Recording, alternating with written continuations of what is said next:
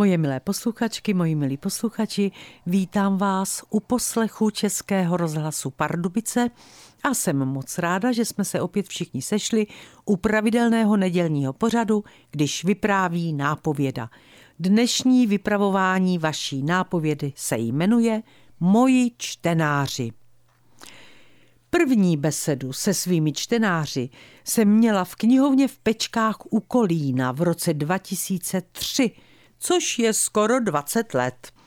Jel tam se mnou můj kamarád Zdeněk, novinář, fotograf a ředitel kolínského kulturáku. Cestou se mě zeptal, o čem budu mluvit, a já řekla, že nevím. Měla jsem sice napsaných asi deset listů, kde jsem shrnula celý svůj život. Přidala jsem i ukázky z mých knih a když beseda začala, asi dvě minuty jsem z těch papírů četla, ale nešlo to. Myšlenky byly rychlejší. Odstrčila jsem papíry a mluvila jsem bez nich a beseda trvala tři hodiny, protože se moji čtenáři pořád na něco ptali a ptali. Od té doby jsem besedovala v knihovnách po celé republice. Víc než v Čechách si mě zvali knihovny na Moravě. Pravda, ani středočeský kraj nezůstává pozadu. Byla jsem v Mladé Boleslavi, v Čáslavi, v Přelouči, několikrát jsem byla i tady v Pardubicích, v Červených Pečkách, v Jílovém, v Nymburku, v Praze, v Tinci nad Labem, a to nepočítám desítky besed v Kolíně a okolí.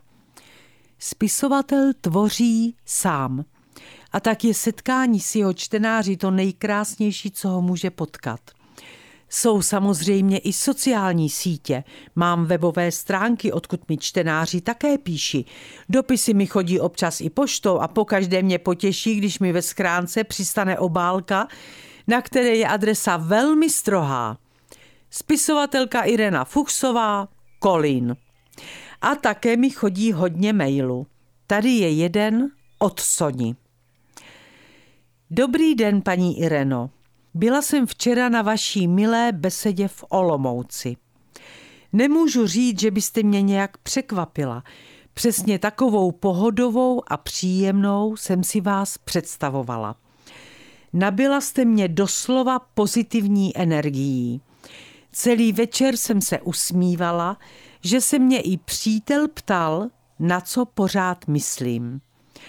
K vašim knížkám jsem se dostala před pár měsíci jen náhodou. Jsem těhotná a měla jsem tři měsíce strašně silné nevolnosti. Do knihovny jsem se sotva dobelhala a šla si vybírat knížky. Udělalo se mi zase zle, tak jsem si musela chvilku sednout na židličku a zrovna u regálu s písmenem F. Bylo tam několik knížek, které začínaly slovem když, a to mě zaujalo. Tak jsem si řekla, že dvě zkusím přečíst a uvidím. Vím, že ta první byla Když nemám, co jsem nechtěla, a pro mě byla opravdu jedinečná. Musím říct, že se od všech ostatních lišila. Byla vážnější a fakt mě dostala.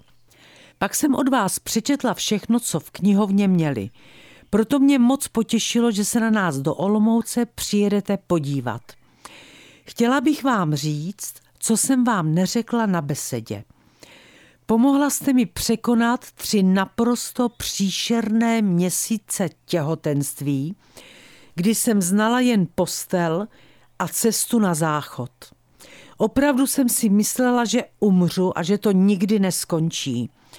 Nepřeháním, když řeknu, že jsem se od tohoto stavu dokázala odpoutat jen díky vám a vašim povídkám, které mi přinášely úlevu. Pochlubila jsem se tehdy Soňou v Činoherním klubu a Standa Zindulka pokýval hlavou. Vidíš, kůzle z Kolína, kam se na tebe hrabe Zentiva. Mimochodem, Soně se narodila dcera. Když jí byl rok, Soňa mi poslala fotografii, na které byly obě. Moje čtenářka i její dcera mými knihami odkojená. A to je pro dnešek všechno. Moji milí, opatrujte se. Moc se těším, až se spolu za týden zase uslyšíme. Vše dobré vám přeje vaše Irena Fuchsová. Tento pořad si můžete znovu poslechnout v našem audioarchivu na webu pardubice tečka rozhlas tečka cé zet.